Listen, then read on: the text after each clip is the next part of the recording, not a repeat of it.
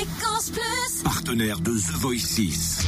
Avec des interviews, des infos, des exclus. Le débrief The Voice.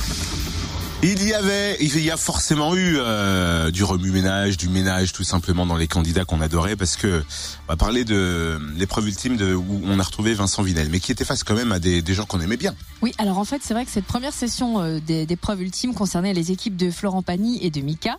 Mhm. Et c'était vraiment plein, plein d'émotions parce que je sais pas comment ils se sont débrouillés ces coachs, mais ils ont mis en compétition des voix hors normes et forcément, il y avait des crève-cœurs. Et Donc, Mika a mis en compétition Vincent Vinel qui a chanté Don't Stop Believin' de Journey.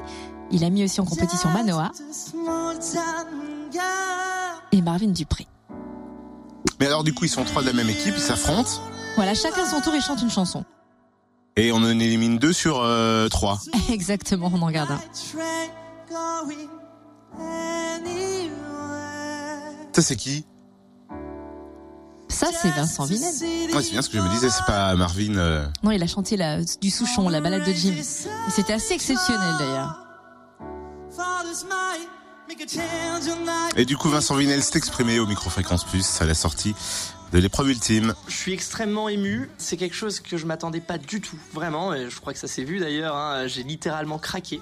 La pression était forte à ce point, mais en même temps, dans toute ma prestation, j'étais en soutenu tout le temps. Je donnais mon histoire, et du coup, ça s'est vu d'ailleurs à la fin. J'étais complètement, en- enfin, j'étais vraiment au bout de ma, au bout de souffle, etc. Et donc, ascenseur, ascenseur, et, et boum quoi. Ma façon de faire ne va pas changer. Ça reste euh, moi en entier, mais avec encore plein de facettes. Et là, on va augmenter de niveau et on va faire un vrai show. Là, je prévois du très très lourd. J'ai plein d'idées à lui proposer à Mika et j'attends d'avoir ces idées à lui et qu'on qu'on fonctionne vraiment en binôme. Et là, ça va être intéressant. Waouh Ils veulent peut-être mettre le paquet en fait.